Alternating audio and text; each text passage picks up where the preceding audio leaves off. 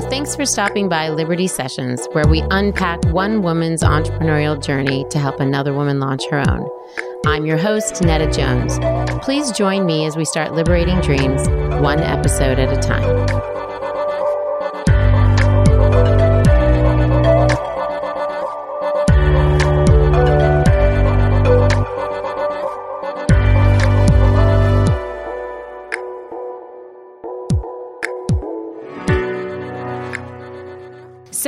Name is Netta Jones. I'm the founder of Liberty. However, you got here, we're glad that you're here. Thank you so much for coming. We want to hear from these women who are doing four completely different things in completely different ways, and we hope you can identify with them in one or more ways. So, I'm going to let them each introduce themselves and tell you a little bit about what they do. Celeste, can you start? My name is Celeste Liversidge. I am the um, I'm an attorney, and I'm the founder of. Uh, two law firms, one called Adoption Law Group, the other is called True Adopt. And then we are we have recently, or just about, almost to the finish line of launching um, an app and uh, another website that's adoption related. And our office is in Pasadena. And we'll get to those two things in a bit. Hi, I'm Sarah Dubbeldam. I'm the CEO and editor in chief of Darling Magazine, which has recently been changed to Darling Media because we've launched a bunch of different other platforms. We do a print magazine, we have a blog, we have social media events, and now video. So we're a five tier media company. Just five? Just five.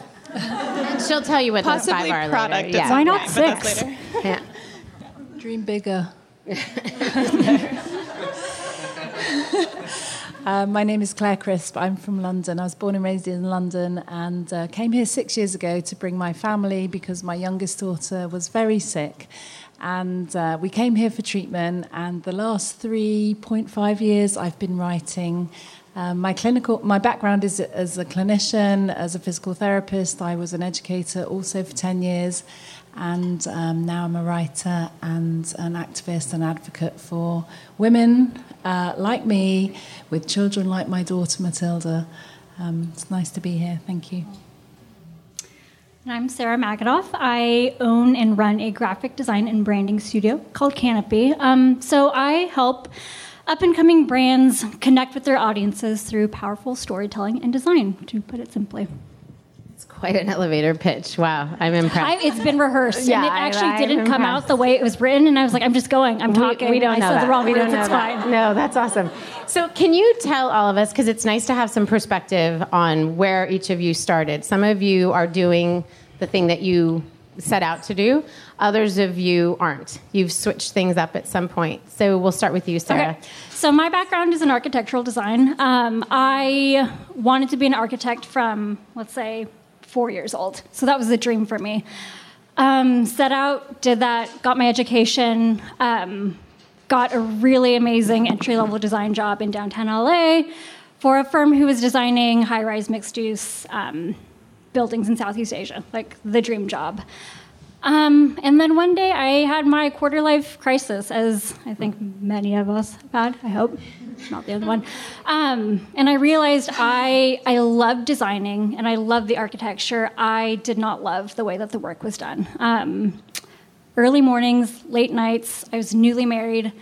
Um, and I needed something different. I needed something with freedom and flexibility and something that allowed me to design, but um, do it on my own terms. So I had a creative renaissance, I guess. I wrote short stories, actually for Darling. I read a couple. So good. Um, really good. What else did I do? I baked a lot. Um, yeah, writing baked. And then one day I happened upon a friend who was starting a new line of jewelry, and she was in over her head. And I was like, oh, I mean, I can make a logo for you and design a website. What do you need? And so I kind of was like, give me two weeks. I'll, I'll have everything ready for you. Um, came back to her, and she just started crying. And I was like, I think I'm onto something. This really worked and felt really good. Um, so she referred me to another friend who referred me to another friend, and four months later, I had back to back clients. Um, and I looked at my husband, David, who's sitting in the third row, and I said, Babe, I think I have a graphic design business. And he was like, I totally think you do too. So, um, so that's where I landed. Uh, I got to design. I got, and I still do get to create my own flexible schedule. Um, I get to work during my peak hours when I want to, have coffee with a friend in the middle of the day, and then go back to work and finish out the day and go on vacations mm-hmm. whenever I want to. Bring my work with me if that, if that, uh, if need be. So And she, actually, Sarah, we'll get back to you on that mm-hmm. because Sarah has something that she started really on social media, yeah, but it's, it's sort of taking hold. Media. Yeah, yeah, yeah. Um, but it's a slow entrepreneur kind of movement. We'll get back to what that actually means and how you can apply that and cool.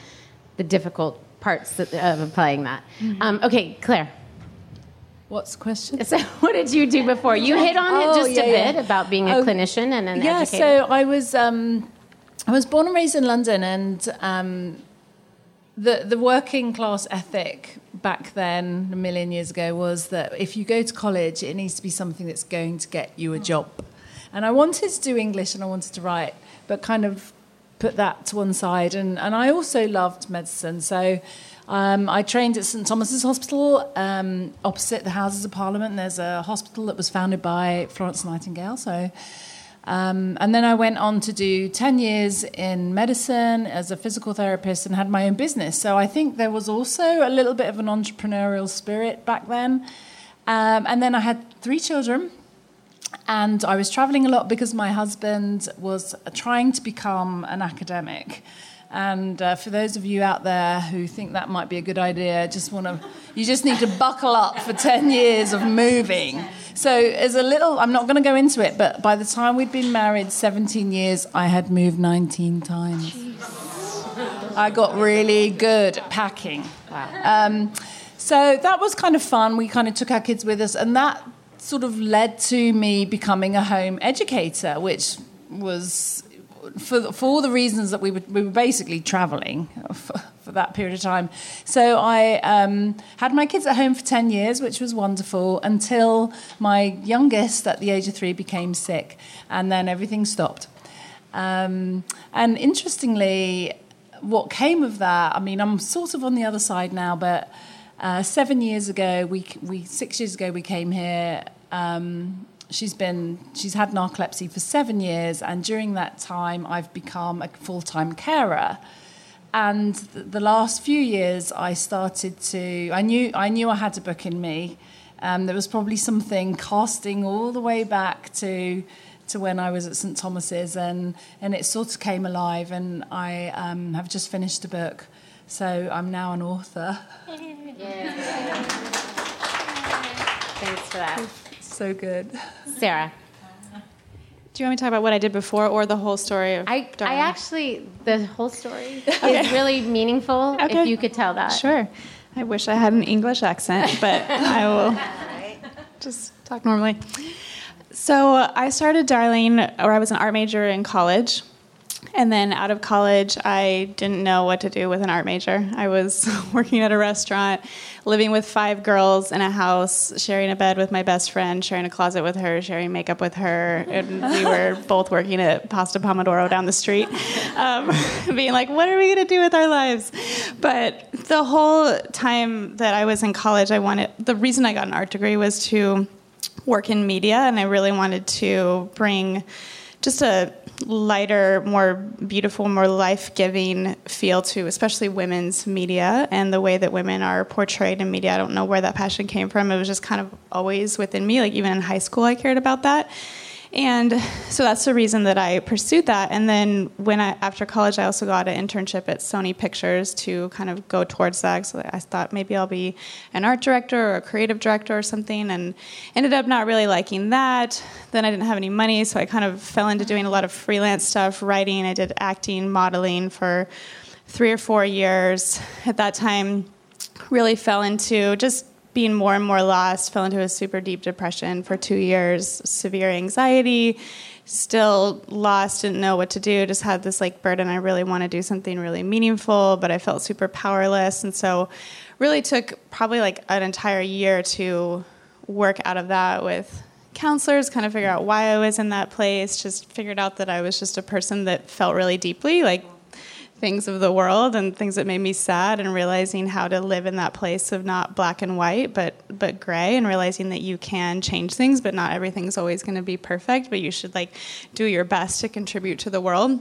So i kind of started from that mentality and with this same best friend just started having this conversation because she was also dealing with a lot of depression like both our boyfriends broke up with us. It was like this total disaster and we were like the blind leading the blind like every day. Literally being like i don't know like maybe you should take more nyquil so you can sleep. Like i don't know like that was literally yeah sometimes like we were just the worst. So we were sitting at a coffee shop one day and we're like, why do we have like nowhere to go for advice or for mentorship or to know how to get out of this place, you know, that we're in? Um, and so, you know, and just even like without, you know, going to a professional counselor, like you Google things or you look at women's magazines or watch videos, and there was just not like a solid place to go. And plus, our culture and the way that we live isn't really set up for that. And for mentorship, we're very isolated in our culture with our phones and the way that we communicate. And so we thought, well, maybe we should write a book. And we're like, well, that's not like a continued conversation. And we're like, let's start a magazine. That seems super easy. and so we literally started Googling how to start a magazine, and then we bought a book called How to Not Start a Magazine, which is funny. It's a really good book, actually. It's like all this advice, like, do not do these things, your magazine will die within the first year, because like 90% of them die in the first year. Um, so it said all this business advice said start with a mission statement for your company. And so the mission statement that's on the back of Darling is what we wrote first. And it took us six months to write it. We have like 55 versions of it. But that's why we put it on the back of every magazine because we decided let's define the type of women that we want, the woman that we want to be, and the new wave of feminism that we want to create. And so that's basically where that came from. And then from there, we went to Staples and got a bunch of file folders with stickers and labels, and we're like, business, marketing, um, social media. I was just like, I got this little like accordion folding folder where I like put all these things, and I just kept putting like clippings and articles, and then we were just meeting with as many people as we could to ask them how to do what we wanted to do, and literally everyone told me not to do it. Like everyone I met with people that worked in publishing, everyone was so cynical about it, which understandably, because you know print is definitely reforming itself. I'll say that. I don't think it's dying; it's reforming itself in a way. Um, so that was pretty discouraging, and so we basically sat on the idea for three and a half years. But we met with women in my living room every week just to have conversations about if we did have a magazine, what the articles would be about, and we all wrote a bunch of stuff. So we had all these files, all these things that we were just having on our computer and all these rich conversations about what it would be, but we didn't really know how to launch it. And then it was actually my boyfriend, now husband, um, who helped me launch our website. And I was like, I don't want to launch a website. I want to make a print magazine. And he said, Well, we live in a digital age, so you need some sort of digital something for people to go to to like see what your print product is about. So I was like, Fine, okay, we'll launch a website first. And I really didn't want to do it. But we put all the articles that we had written on the website and sent out an email to every single person that we knew. And we let that run for about nine months. And then we decided that we wanted to do the print magazine and we had no money whatsoever. So we put the idea on Kickstarter, and within three days, Kickstarter ended up featuring it on their homepage. And they said, This is the freshest thing we've ever seen for women.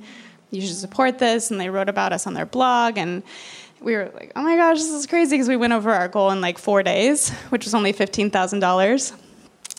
so we got like $19,500 and we used that to do our first issue of Darling. So at that time we'd, you know, been literally talking about this idea for 5 years, so we knew a lot of people, you know, a lot of artists, a lot of writers, a lot of photographers.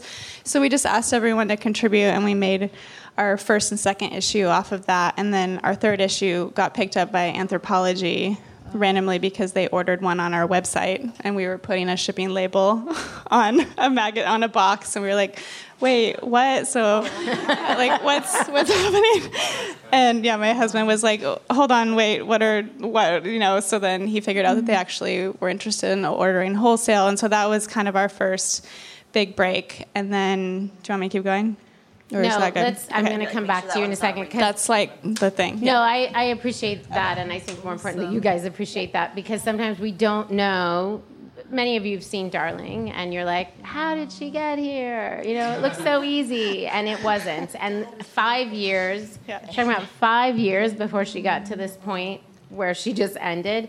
That's a long. That's a long time and a lot of hard work. So I think that's a really important piece of that story. So thanks.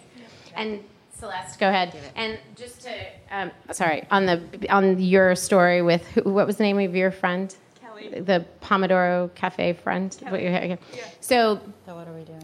that's not Kelly. That's Celeste. But she was she she was my Pomodoro friend. So we lived in the same room. We uh, we couldn't dress out of the same closet because look at her and look at me. Um, but I remember after she had her first baby, she was like, "Oh, I have all these maternity clothes for you," and she gave me a pair of. I'm sorry, they were probably like juicy pants. I don't know what they were. And she she held them up, and I was like, not. "What are these? Like, what am I supposed to do with these? They're culottes. I can't wear these." Oh, that's funny. So that, Well, okay, so yeah. since you opened the door, Yeah. the walk down memory lane. So uh, uh, the first time Netta had a date with her beautiful, wonderful husband Brian, um, she was visiting California, and I was like, "Okay, you can borrow something. It's going to be awesome." And so I was like, "I have these great black pants, and okay, good, put them on." And they were literally, like, yeah, knickers are over. So Yeah, we had to they were over. Readjust that. So the question is, what just what happened? did so you're probably a little bit different because I think you've been doing what you're doing now. Yeah. But what did you do before you became an entrepreneur? So Yeah, so I graduated law school, and um, do you want me to start? Wait, that, that's a good place to start. not Nordstrom, but yeah, start I was born in. Michigan. Yeah. Uh, So, um, went to law school and uh, had a little bit of a crisis in law school because I did not. None of the things that people were getting after was of any interest to me at all. Um, so every time someone was say they were on the way to an interview at a firm, like n- nope, no, no, no, no.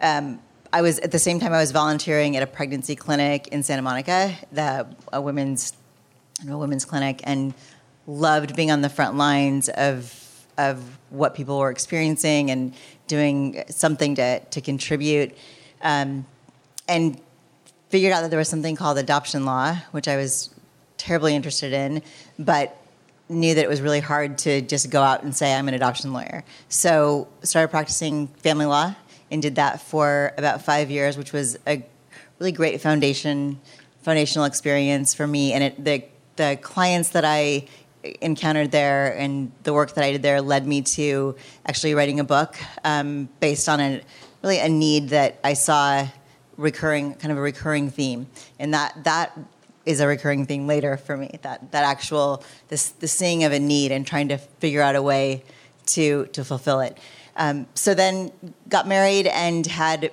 kids in rapid succession um, three in, in 30, 35 months which put a little bit of a wrinkle. Um, but before I did, before I got married, I, uh, I opened my, I started my own practice. I knew that I wanted to do adoption. I felt like I had enough of a foundation from my firm, and said, "This is this is I, I got I want to do this. I got to do it." So started like literally a block from here in this teeny little office. I went up and I could afford like this this much for rent. And it was basically a closet, but I loved it. I was like, I have an office in Santa Monica. This is super cool. This place didn't exist. How cool that would have been? Um, So then had had babies and did everything I could to keep my hands in the work. And we did every machination you can imagine of I work from home. I have an office. I work from the basement. I work from. I did a lot of work from my car during those years because it was you could just roll up the windows and go around the corner. A lot. And my favorite story from those years was being trying desperately. You know, the more you try to get away from your your littles, they they they're super interested and they follow you and they bang on the door and we, and at one point. Uh, someone had called and it was a judge on the phone, which is a really big deal and always sort of freaks me out. But um, so I walked in. I was like, oh, I walked into the bathroom and I closed the bathroom door. But there was two doors in this bathroom, two one on each side of the bathroom. So I closed the door. I was good. I get in the shower, in the shower, behind the shower curtain. I'm on the call, and my little three-year-old, my oldest, came in and she threw the curtain back and said, "Mommy, why are you in the shower?" yeah, totally blew my cover. Is one of my low points. Um, but then was like, I need an office. So, you know, tried to have an office and tried to, so we, you know, you muddle through. And I was just really grateful to be able to keep my hands in the work that I that I loved, um, and that that kind of was the that that's the that's the chapter one. Can you Yeah. tell us the name of that book? I, it sounds like you're going to come back to it, but can No, you- I, I won't. The last one down the aisle wins, and it's a book written for women in their really in their twenties, talking about what life could look like for people in their twenties and how important it is to embrace those years. Um, it's the the subtitle is the, the ten keys to a fabulous single life and an even better marriage later. That's a mouthful, um, but it's yeah, all kind of break, breaking a woman's life down into ten to kind of 10 facets and how important it is to really fully embrace that time in your life as a preparation for um, for the future.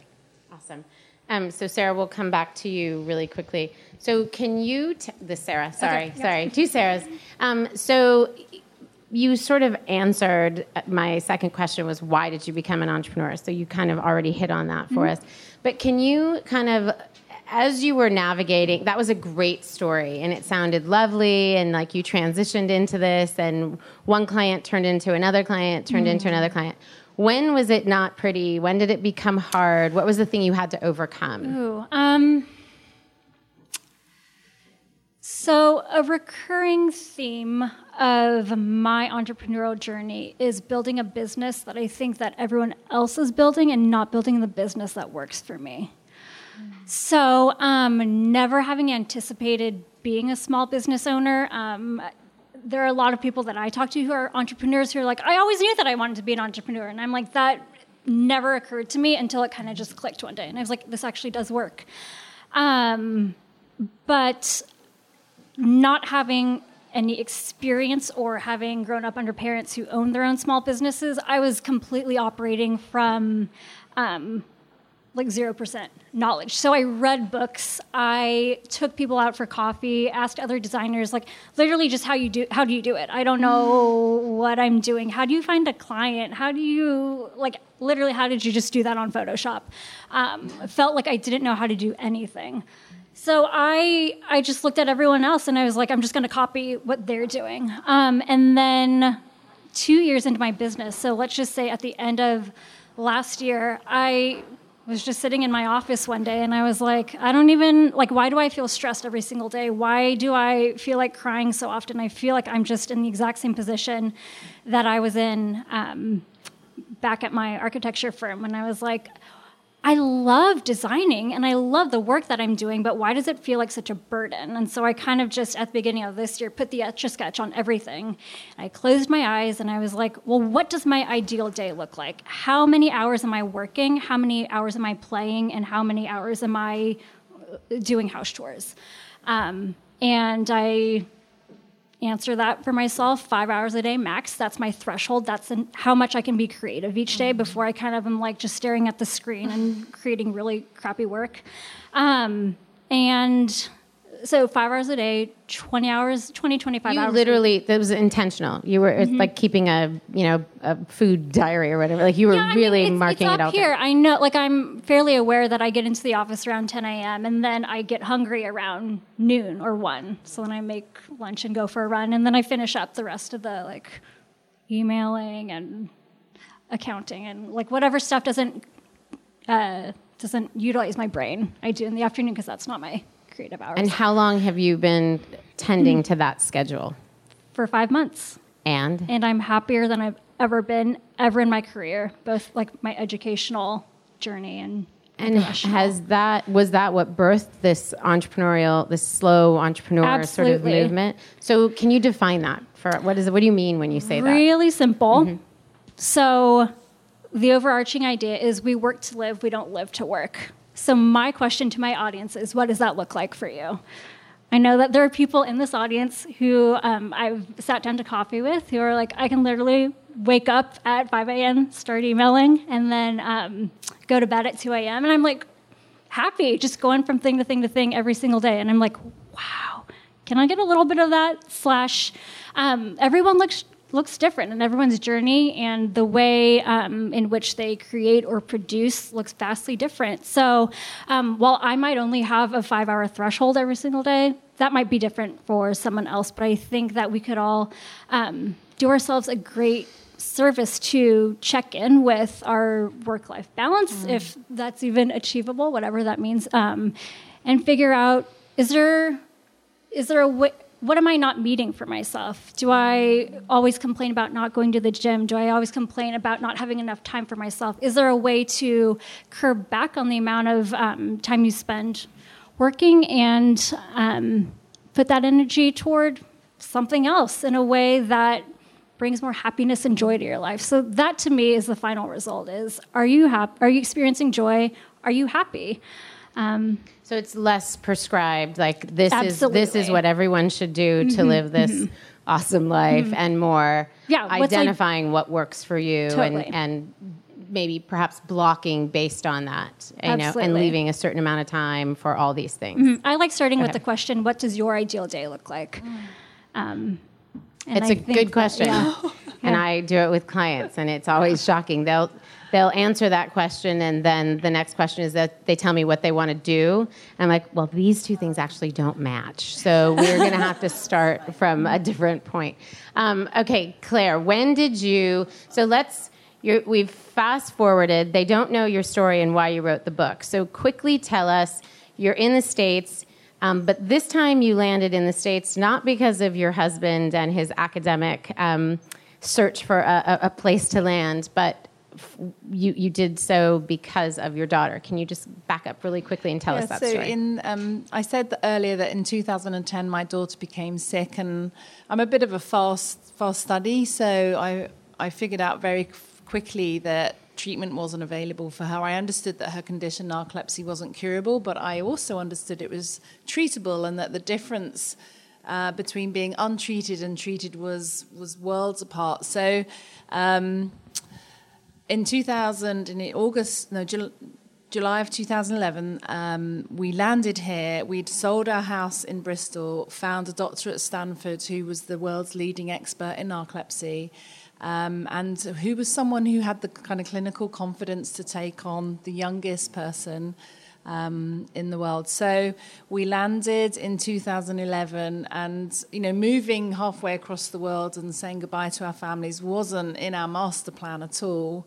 So um, it was it was a huge challenge. It wasn't like going for a, the, the we we'd done a year previously in Princeton, which was wonderful, and another year at Notre Dame, which was you know these wonderful study leaves. This this was this was forever. This was extremely, the stakes were very high, and we sold everything we had to kind of just even get here. So um, that was um, in July 2011. So we've been here six years.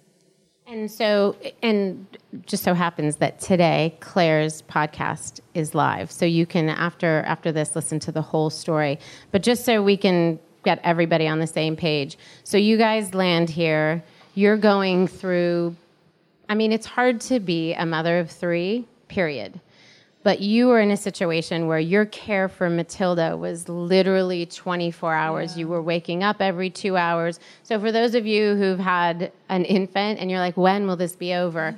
This, th- there was no when will this be over. This was the new normal for Claire. So, talk to us a little bit about that and how that shifted everything for your older two kids. Yeah. Um, so, I think Ned has touched on something that's really deeply challenging, and that is sleep deprivation. And my daughter, when you have narcolepsy, you you lose your sleep center and your ability to regulate normal sleep. So I had a three year old who not only couldn't sleep, her sleep was replaced with hallucinations, and she was in pain. She was in so much pain, she would beg me at that age to cut off her legs. So I watched her do that for several years before we got help. Um, and sleep deprivation messes with your head. so the challenge for me was to do my best in finding her help and care, but also try and manage um, just uh, beyond being exhausted because the only way to care for her pre-treatment was was to hold her so this had an impact on everyone of course because i wasn't the same person anymore. I stopped being able to function pretty much at home in the day. I wasn't able to educate my older two. They they spent at least a year by her bedside in hospital, in and out, and I just thought, well, this is an education, but really my heart was breaking. Um, so the impact, and what I try and say in my book, is that the impact of of a chronic illness when your life and those that for those that you you love and you care for, when you realize that that is never going to be the same, everything changes, and how then do you find joy? how like when you sign you know when we when i got married to my husband and had these three wonderful children and started as a professional you know i was signing up for something but when when all everything changes and is clearly never going to be the same how how do you make that work? And and how do you make it work well? So um you've kind of got me at an, a good point because the last seven years have have not looked very pretty, and I probably couldn't have sat here without crying. But um, having finished the book and being seven years in, and Matilda's doing pretty well on treatment, I think it's really important for me to communicate to people that despite these huge challenges, when your life is rerouted and you you really don't know what to do with that because we all know someone right with with who's had cancer or had a stroke or struggles with diabetes or lost their leg like you were telling me with your cousin. You know these things i'm i'm not talking about something that's that unusual but how how do we do that well for ourselves genuinely and for those that we love? And um, so you've you've caught me really at the end of a, a long seven years well, we're glad we caught you. Um, and just again, so you're an author, and many of you here might be wondering, what does that have to do with entrepreneurship? But um, I can tell you, and she can tell you firsthand, um, it has everything to do with entrepreneurship. Both for those people who are trying to get published by a traditional publisher, it's the it's the way in which you promote yourself. It's the platform that you build where you have an audience who's coming to that platform, who's curious about whether it's narcolepsy or in Celeste's case, whether it's about being single and pushing off marriage intentionally um, you have to build that energy and that excitement around it. Long gone are the days of I wrote a great book and all these publishers are clamor, clamoring for me. Um, there are cases of that, and actually, we have um, somebody who's speaking on a panel tomorrow that has that story, but it's very unusual. Um, she lived in a harem for two years. So if you want to do that to get your book written, that's yeah. an option. But yeah, for the most right? part, um, and she's awesome, and you should listen to that podcast as well.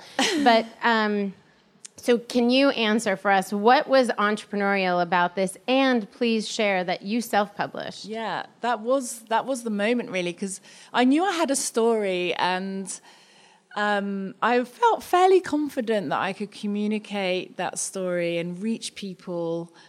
Um, and my husband is is very well published, and he was saying, "Hey, you know, send it to Eerdmans and IVP and all this sort of stuff." And you know, there was this thing in the back of my mind that thought, did "Well, he I say it like that." He did. Okay. He says, "Hey, you know." A lot of people say that he sounds like God. Actually, he does. I, have I've heard him no, preach. Don't he does sound that. like that. So, and I just thought, well, I don't. Well, all right, I did. I sent it to Erd, Eerdmans and IVP, and they, you know, I got all these different agents and publishers saying it's very well written, but mm, not a great fit. Or we're very busy right now. We'll get back to you in six months. And I got really tired of it. And then I thought, well, I don't need the kudos. I don't need a publisher to tell me it's good. I, I know it's good, and I say want. It, say I it. know it's. um, and and also, there's this timeline. I would watch him. I would uh, watch him wait for two years. He's done the book, um, and he's two years before he brings it home one random day, like a Wednesday. Goes, oh, here it is. Like there's no marketing. I'm like, he's just written a book and he's even designed the damn cover. And let me tell you, the checks, like I've actually, we've received a check from traditional publishers for 16 cents. And we've opened it, and he's like, I've just been paid. I hope this isn't being videoed, is it? I've just been paid It by. is being recorded. Okay, by X. Um, and I'm like, oh, awesome. Anyway, so self publishing, there was lots of reasons. I didn't want to wait. And this is the huge um, benefit, one of the huge benefits, apart from financial, of course, because I pretty much get like 40% back on Amazon, not 2% back from X. Um, publishing house. So I love that, but I also love the creative um, side of it because I'm I'm pretty nerdy about even things like fonts. um, I think you're in good company. yeah, and I wanted the book to be to to not look self-published. So I think you know, self-publishing three, five, six years ago, you could pick up a trade book and a self-published book and go, ooh. That's that's bad. That's self-published. And I was really determined that you'd be able to pick up my book and say, "Wow, that's Penguin." yeah. Well, it ain't Penguin, but um, so I love the creative control and I love the control over the timeline. And I like being able to um, have uh, my own marketing strategy and knowing my audience and, and being able to connect with them through social media and events like this. So I feel very connected to my reader. And I'm not sure my husband would say the same. Well, and the margin. I mean, you hit on it a little bit, but yeah. one of the things Claire is able to do is when you buy her book, she's able to give a portion of that to Stanford. Yeah. So yeah. you don't always have that ability when you're mm-hmm. only making 19 cents. Uh, What are you going to give to yeah. you know your philanthropic partner? Right.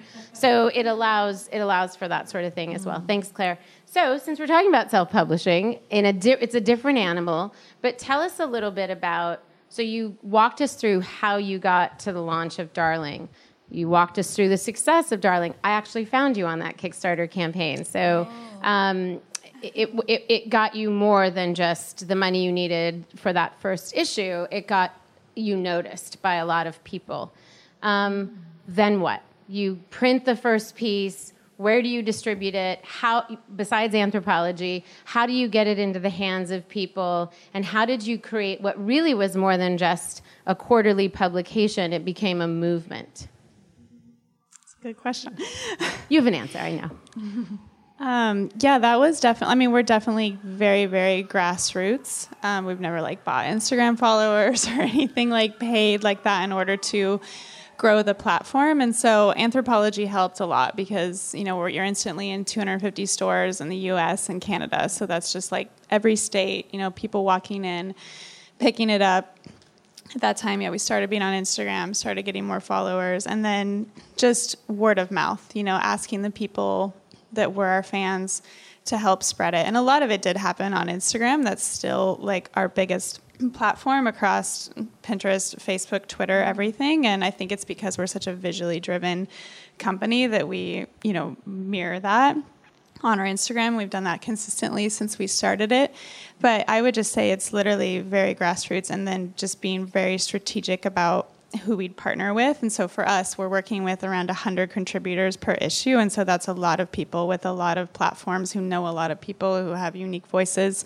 So for us, you know, it's it's working with them really well, making sure they're really happy with the product so that they'll share it, you know, and then they share it and they share it. And then eventually getting to a point where I think it was issue five. We got Olivia Wilde in the magazine, which was which was amazing, and now we've continued to work with more and more celebrities who have been bigger and bigger celebrities as we've gone because you get relationships with people and with publicists and they know the way that you talk to influencers the way that we uniquely tell their stories. It's not just like what tv show are you working on? It's deeper questions like what do you want to say to women or mm. women or to your 16 year old self? Like trying to foster something that's worthy of conversation that they want to share and that's different. And i think that's kind of been our key selling point in starting the movement is people love to believe in something. People want to be a part of something. That's just our human mm. nature. Mm. and so for us it's always been you know be a part of what we're doing. This is this is what we're doing. This is how it's changing culture. This is how it's changing women. This is how it's changing us. And that it's just so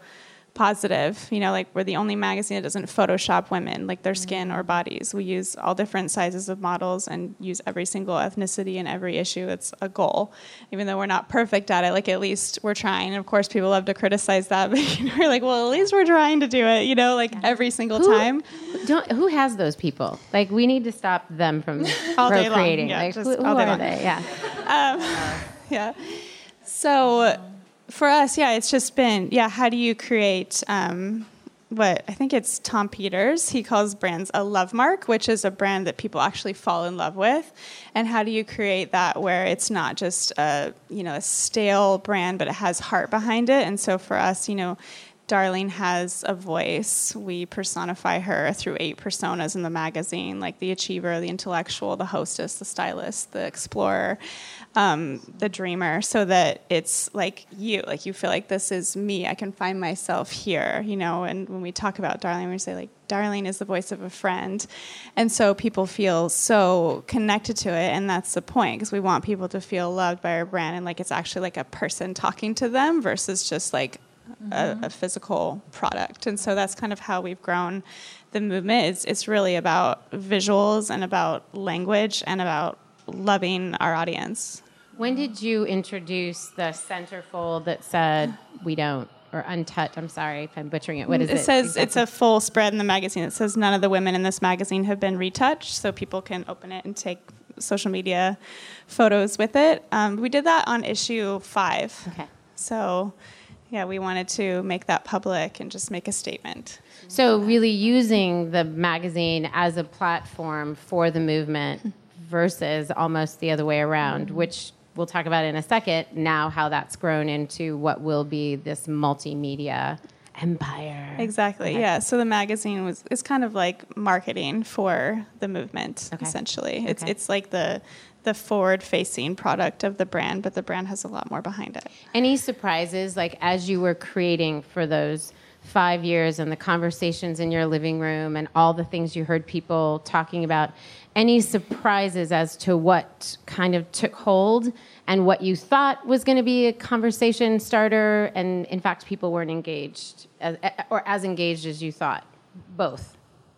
Um, yeah, I feel like people have really, really resonated with the mission statement. We weren't, I wasn't sure what people would think of that or if they would criticize it. Um, we've had some criticism, people saying, well, isn't this just another laundry list of things that you're telling women to be? But my answer to that is like, well, don't we all want to be a good person? Don't we all want to aspire to something? At least this is like a positive thing. We're not saying you have to be perfect, but this is like, you know, something that kind of models like a really good woman that's good to the core. yeah, you want to be something. So that's kind of been the only thing that I was really surprised. I was like, oh, I never intended it for it to come across like that. Um, but I would say just the topics that people want to hear about. Essentially, it's anxiety, depression, mm-hmm. abuse, loneliness, really sad things, honestly. And people were really hurting when you really ask them, like, how are you really? You know, like, how are you really doing? And so when we ask for feedback, that's always surprising to me that women aren't as happy as I sometimes think they are, actually. So but it's even our readers. I'm so. sure there's data that will support totally. this as you mm-hmm. go through. That once it's shared, once they know other people are having that, that that alone, that uh, knowing somebody else who exists with whatever that is exactly changes the game for them. Yeah, like the emails we get are so mm-hmm. incredible. Like one I got once, this girl said, "I've never felt like I was worth a second look in my life until I read darling magazine," and you're like. Oh my, oh my gosh.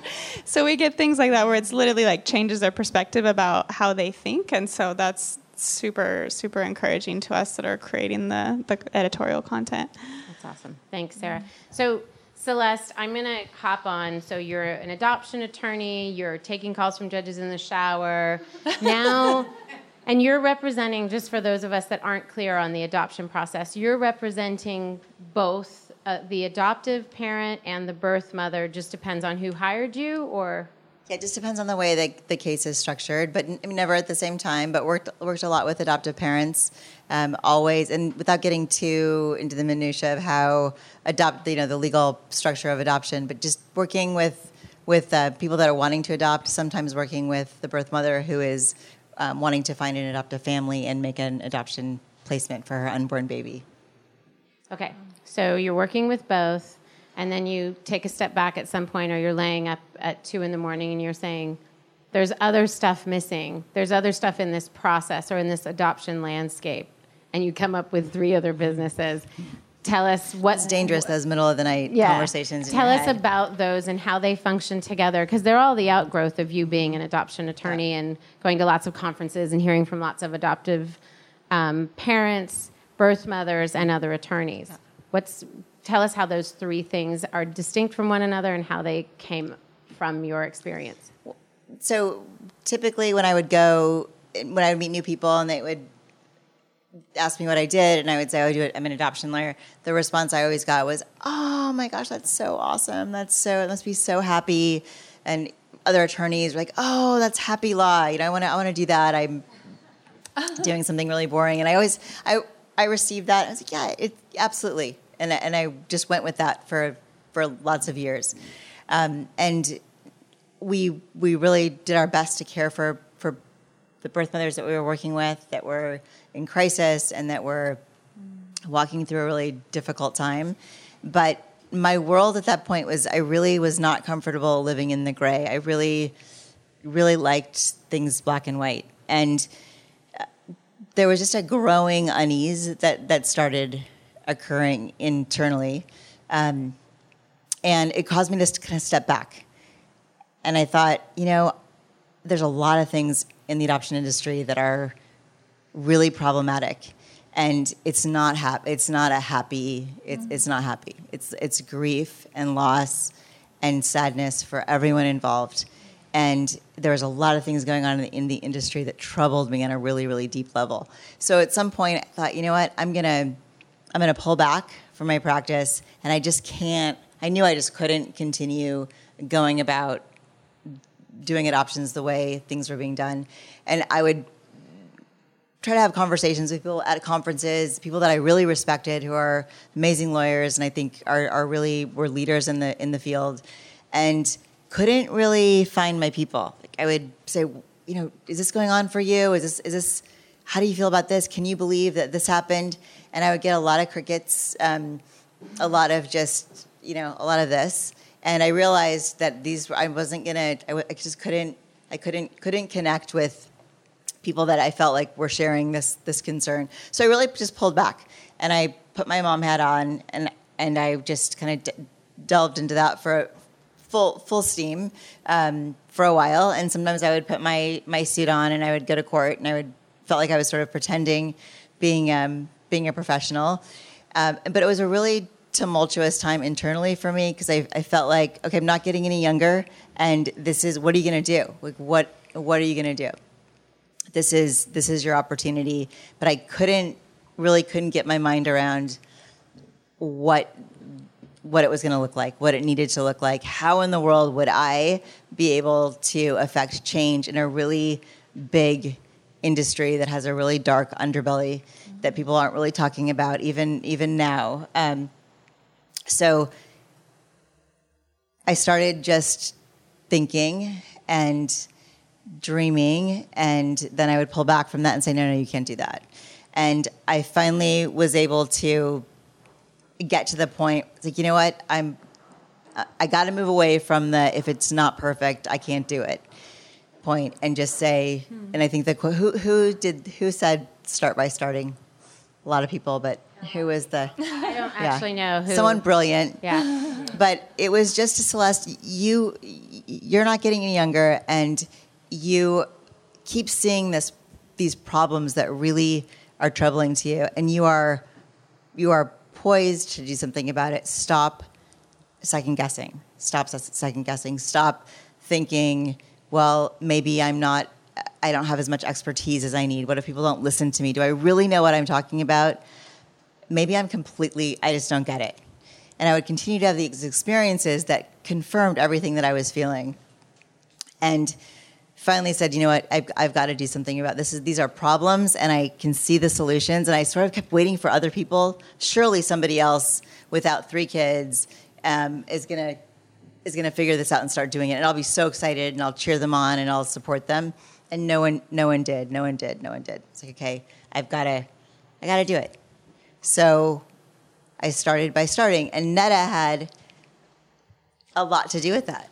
Um, I went to a workshop downtown, and I was like, oh, I don't have time to go to this workshop. And I was on the phone. I was constantly on the phone, and you know, annoying everyone, taking my calls, and I started formula. I started really putting structure around, and that's what I had to do. I had to just carve out this time to say, no, I'm going to do this, and just started by starting.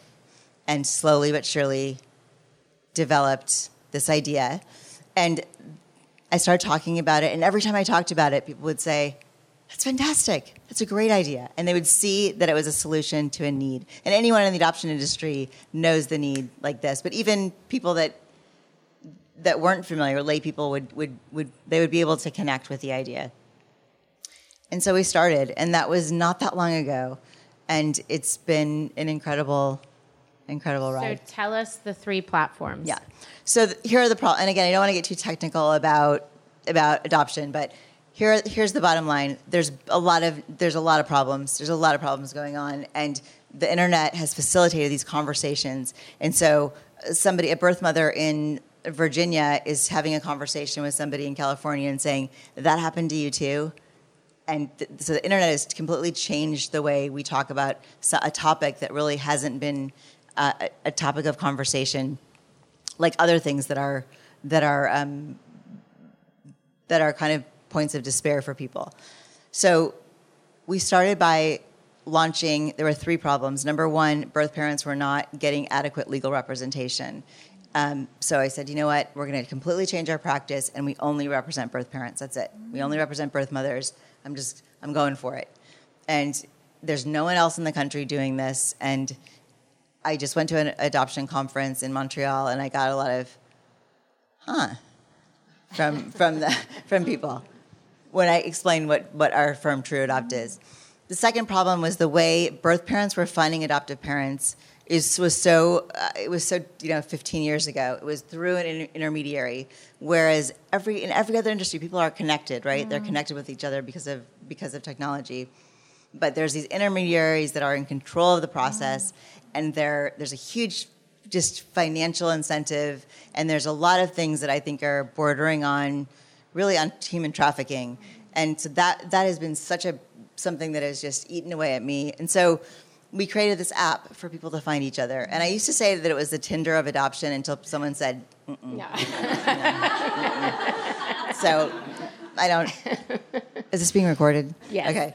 So it's not the Tinder of adoption, but it is a great platform. Maybe like the eHarmony. Right, right, exactly. a little safer. Or just a platform where adoptive parents and birth parents can connect. Wow. Um, so it's and it's a way for it's a way for that catapulted the adopt that is is going to catapult the adoption industry mm. into this, you know, this era and taking advantage of what's available to us. But it also, we were able to insert our values into the process so that whoever matches with the with, with the birth mother has to be working with an adoption professional that promises and, and signs a, an agreement that that person will be separate, separately represented by legal counsel mm. that they don't charge unreasonable fees that they so we're creating this this platform that if you want to be a part of it, you have to raise the standard, you have to mm. raise the bar. And then the third thing, so that was the that was problem one was the rep- was the finding each other. Problem two is the representation, and really quality representation for a group of people that were is very disenfranchised. And then the last one was, you talk a lot about you know adoption now. Ninety percent of in ninety percent of cases, there's an ongoing relationship between the adoptive parents and the birth parents. Mm. But what does that mean? So we're creating these agreements and just setting people on their own and they fail and people don't follow through and they're uneasy about being on Facebook together and, and or birth mother gets all the pictures on her phone and then she loses her phone or the adoption agency is the intermediary and leaves the pictures in their file and um, then which causes a breakdown in the relationship. So Facebook, it's like why isn't there a private platform for people to stay connected mm. in a in a secure way. That's not posting, sending pictures of kids through the internet and doing things that make people feel very nervous. Mm. Um, and so that's what we, we created, Adopt Connect. Mm. And it is a it's basically Facebook for adoptive parents and birth parents. And there's a, also a marketplace aspect of it, which we're going to take percentage of that and give it back to birth mother support groups. That's awesome. Mm-hmm. Pretty amazing. I mean, to hear how for how many years, and I won't have her say, but she's been practicing um, law and then finding in that story and on that path all the problems that needed to be solved. Waiting, and Celeste is a very able person, and even she was waiting to see who else could do that and would do that. And I think it's us, right? When you start to have that itch and you know that, and it's not that you look inside yourself and say, I have the capacity. It's really, I have the heart. I have, I am motivated to make this um, different. And then to just start, to just start. So thank you for that. Okay, I'm going to ask two more questions because I want to leave time for questions um, from the audience. And if you guys could just quickly share a few things. So, a resource, a tip, something that has been really helpful in managing your day, a book that you've read that really inspired, anything that you can give us, um, give all of us that we can take away. Okay, I just finished finished Tribes by Seth Godin because um, I was very curious about, oh, I want to start a movement and I want to call it Slow Entrepreneur. How does one start a movement? And one of a friend that both you and I know was like, oh, read Tribes. Seth Godin knows all about that. So I feel like that's a good recommendation jumping off of actually um, both your two answers. Um, Tribes by Seth Godin. If you ever have an idea and you're like, oh, I think someone else should start this, but you're the one with all the passion for it, absolutely. It's, it's such a quick read, 100 pages. Um, a book and a resource. An app, if you have any kind of resource that you use, and if you don't, we can come. Ooh, yeah, I'm analog, so maybe I'll. You're analog. Yeah. My husband loves that. Okay, he's analog too. Um, Claire.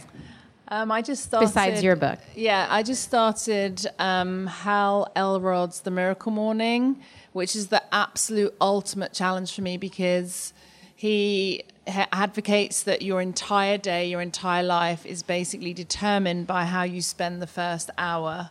And so you need to get up early and do, it's called um, savers like silence, affirmation, visualization, exercise, reading and scribing. Um, so that's that's been pretty tough for me, but I love the meditation. is something that I'm just not you know, naturally very calm. So I've appreciated reading that. Um, and then I, you know, there's apps for everything. So I use Simple Habit, which is five minutes of meditation um, each morning. And even now, my mind still like wanders, and I have to bring it back. But if I can stick with it, um, getting up at five, even on um, probably like three and a half broken hours, four hours broken sleep, I reckon you can too. That's awesome. So I'm not going to let you just pick your own. I'm going to ask you something specific. So Darling right now is in the middle of kind of round two of really expanding um, to different mediums and use. There's kind of a financial vehicle right now in place. Um, can you tell us a little bit about what you guys are doing? Um, in terms of growing, creating the money so that you can grow because it's different from Kickstarter. So, sure. There's a couple new platforms that do a certain type of crowdfunding that's called equity crowdfunding, where people can go to the site and they can actually buy shares in your company. And that is what we are doing to launch Darling Studios. So we have some projects already going. Different ways we fund the video stuff is by working with brands. So we're working on a couple projects that are funded by brands. So that's where the money's coming from. But to start our internal original projects, which is a slate of 20 different TV shows that we have, a couple documentary ideas. We're trying to raise money, so we've used this platform, and it's it's pretty new. They've only done a handful of, of, projects, but basically it's highly vetted by the SEC. It's very secure. It's 20 pages of information, and I'm actually not allowed to even talk about it because you can't even talk about it. You have to just direct people to the website.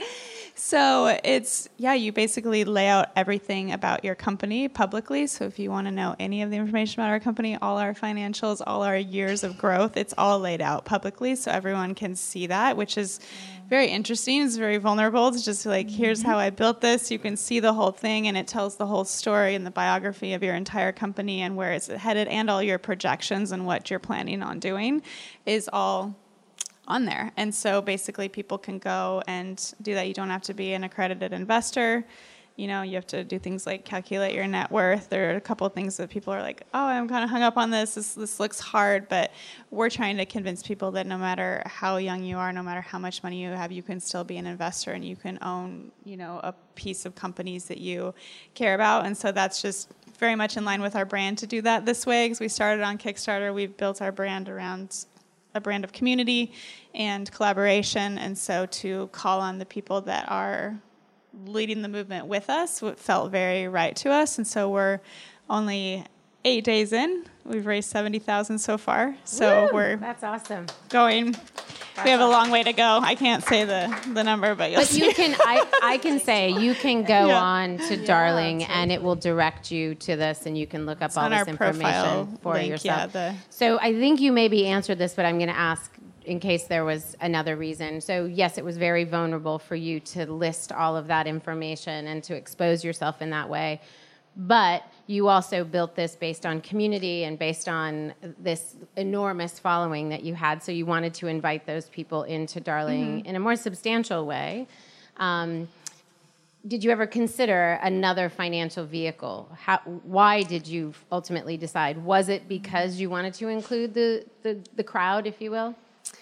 Right. Um, yes, we've done a bunch of different types of fundraising. In the beginning, we've done things with families, we've done private investors, we've done a lot of different things you can talk to me about later if you want to know the specifics, but probably four or five different types of investments we've taken on in different forms, and they've been deals have been done in very different ways, very creatively. so, and also when you don't know what you're doing, you're always like learning as you go and be like, oh, we shouldn't do it that way next time, or don't give away too much of your company, or all these different things that you're kind of learning as you're going. But yeah, this was basically to you know launch a new arm of our company that is the mission statement, everything we create in video, because obviously that's where everything's heading. It's very relational, and that you know we want to reach more people with our message, and so we thought we would go to the people for that. And so I would say that doing that is just as hard as getting private investment, though. It's a lot of work. It's a lot of background work, and it involves a lot of a lot of lawyers, a lot of business consultants to get all that information onto one place to be able to even do that. So it's probably the same amount of work, but what's cool is that it does involve so many other people instead of just one investor that's just giving you money. Well, and the, I mean, I would think the result of that would be all these people are literally invested, and so Yeah. they, They have a stake in, in seeing it Yeah. grow. So there's there's a strategy there too. Yeah. Um, okay, Celeste. So I'm going to do what I did with Sarah a little bit. So you built this app. Can you tell us a little bit? Because many of us out here are like, I want to build an app. And can you say, don't do that or go for it? And, and here, here's some, here, here's the first place to start. I started here. Maybe that's not the best way to go, but just give us uh, information on that. so that. it's I, I found out over the last year and um, year and a half, two years that it's it's really, really, really hard to build a bad app, and that it's really, really, really, really, really super hard to build a decent app. And then I won't continue on from there. But um, my my uh, I have a think I have the I want it to be fantastic disease. Like I, I really want everything to be just fabulous. Um, and we had, thank God that we had amazing developer who kept saying, Celeste, keep it simple. We have to mm. keep it simple. That our he's it's become a joke in our office. Just that's the next 3.0, 4.0, 5.0. Just keep it simple.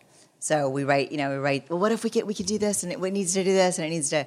So that is number one is having people i guess i guess a good developer probably will have that have that mantra and kind of in keeping with the start by starting it's the same principle just get it just get it out there and i had that conversation today with with one of the lawyers in my office who's been really instrumental she's like just we just gotta we just gotta get it we gotta get it out there and yes it, we can continue to perfect it as it as it goes um, and I think yeah, I think having good people around you and just keeping your goals very clear and, and simple for the first for the first iteration. Did you go with the first developer you met with? Yeah, I didn't know anything. I yeah, I didn't know anything about anything really mm-hmm. having to do with technology. I mean, you know, you say to people, "Okay, talk to me, tell me like a third grader." So I realized that when you say that to like a tech person, that's a terrible idea because third graders are so much more well versed. So I literally just say like. Brent, I'm 48, so talk to me like a 48 year old. And he totally got that. He was like, okay. It's like this. And you draw like a really simple diagram, like stick figures. Um, but that was, so yeah, I didn't know, I didn't, not my bag, but he was so patient about that. And what was great, and, and this is sort of a luxury, but it's that he was connected with the kind of the spirit of adoption. He really that was in his heart as well, and so I think that gave him an extra measure of patience with the 48 year olds in the room. Yeah, That's, that is. I am going to use that tip from now on because I've run into that tech problem a few times. Okay, so really quickly, last question before we take anything from the audience. Can you guys each tell us quickly what does it mean for you to be liberated? We named, I named the company Liberty because I really believed that um, through entrepreneurship, women could sort of answer their calling, find it, respond to it, and. Um, it's such a cool name. It sounds like a girl's name too. It actually is Claire's daughter's name. Uh, is Liberty. So, really quickly, what does it mean to you to be liberated, Sarah? Um, if my work is bringing me joy, then I feel liberated. Ooh, nice, nice and concise. You are all about the Simplicity. concise little. Wow. Simplicity okay. rules. It's a slow entrepreneur thing. Yeah. Um, being free to be creative and um, have a certain amount of control how you spend your time. awesome. Thanks, Sarah. I would say for me, being liberated is being free of comparison because when you're starting a company, you're always looking at, you know, everyone asks you, well, who else is in your market? Who else is doing what you're doing? And you're always looking at them and just literally staying in your own lane and not worrying about that is the key to being successful and building something that is unique. That's awesome, and all of us um, who have started a business or running a business understand that uh, how hard it is to not compare. And and sometimes we do it in an effort to to learn from others and to stay ahead of the curve, and sometimes we just end up depressed Hardly and ever with a martini. Yeah. Yeah. So that's great, Celeste. liberated. So I think of liberated. I think free from confinement, right? So um, free from free free to be able to affect change, to be a change maker, and free from the well, that's just the way it's done. Yeah. Oh, that's entrepreneurship. I love it. Thank you, ladies, so much. Um, yeah, pretty cool. They will be here for a few minutes afterwards to take your personal questions or to chat with them really quickly. But I'd love to take some questions from the audience. Who do we got? Anybody? Don't be shy. Yeah. For all of you actually who in your eyes whether you know them or not is a beacon of light and or mentor to you guys If you can give like a just a quick one word. Oh, sure. Um, actually, a woman who's on the panel tomorrow night um, is a designer. Um, she does pretty much the same line of work that I do, but I have followed her from afar. Um, I.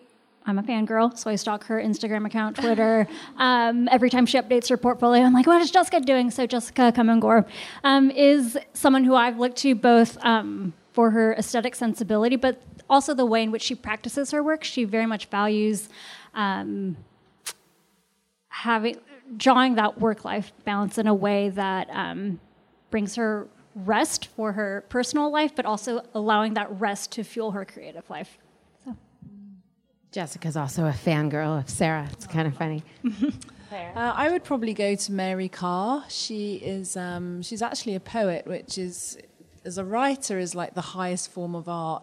Um, but she's written some incredible memoirs, and um, her writing's really in a completely different league to to really anyone else. So her name's Mary Karr, and she's just published The Art of Memoir.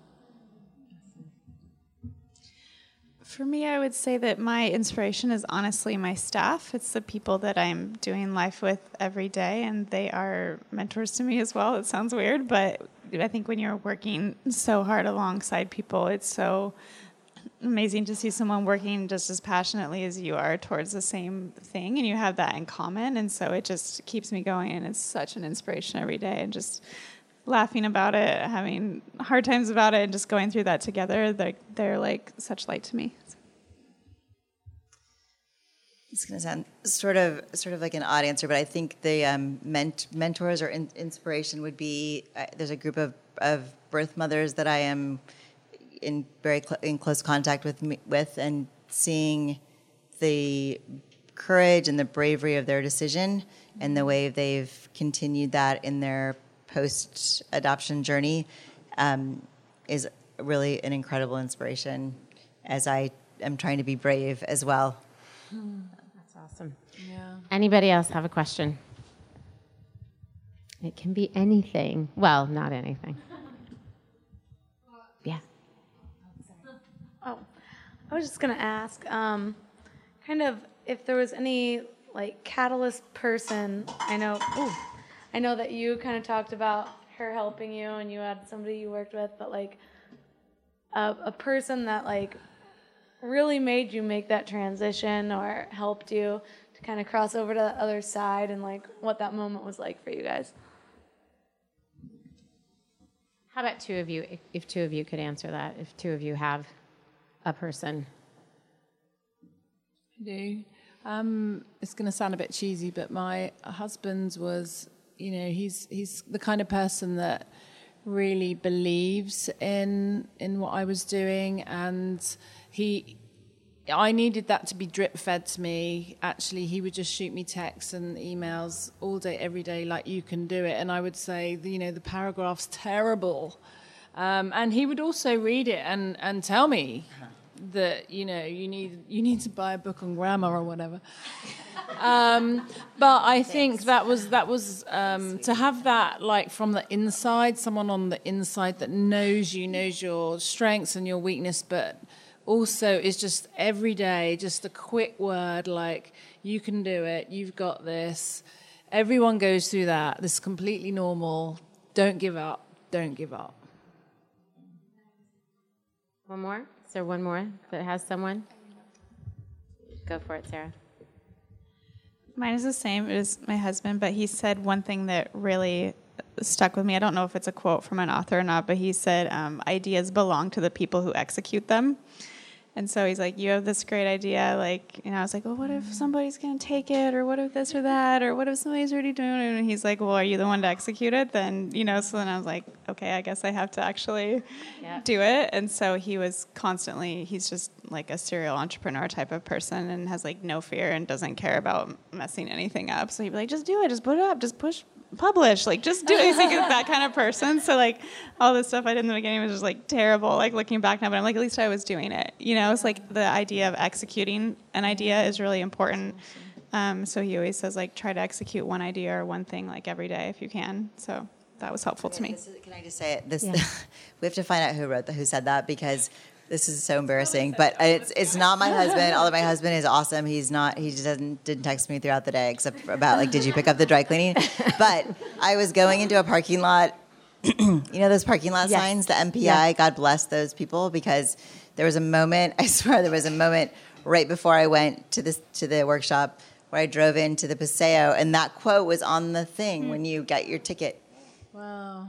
That's So yeah. MPI is my mentor. And Well, and I, I mean, I'll say, I'll, I'll give Steve credit for this, but I'm going to start to use that because all day long I'm with people who are bringing their I- ideas to me, and they will harp for 30 minutes before we get started in the meeting about like, well, I had this idea, but so and so stole it, and I, it's like they don't even know you. They didn't steal it. It- um, and people can get lost in that for a long, long time. And I think it really is just like actually the first person to the game is is the person who's going to kind of end up with the ball. I don't know. There's some analogy, I'm sure, but um, we don't have time to come up with a perfect analogy. But I, I I'm I'm stealing that one. I'm I'm take it's Steve's. It's it's Steve's. You, put had a quick magazine. question. Oh, Steve Jobs. Heard of him, heard of him. Yeah, I think. um, yeah, my name is Gabriela, and I just want to no questions. Just I want to congratulate you, and uh, yeah, and thank you. I mean, this is amazing. So yeah, keep on.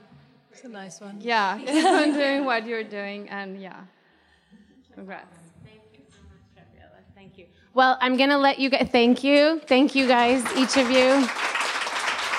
Appreciate you being here. Um, again, we're going to just hang out for 15 minutes or so. Feel free to come and chat with them and come see me if you have any questions. And thanks again for coming. We appreciate it.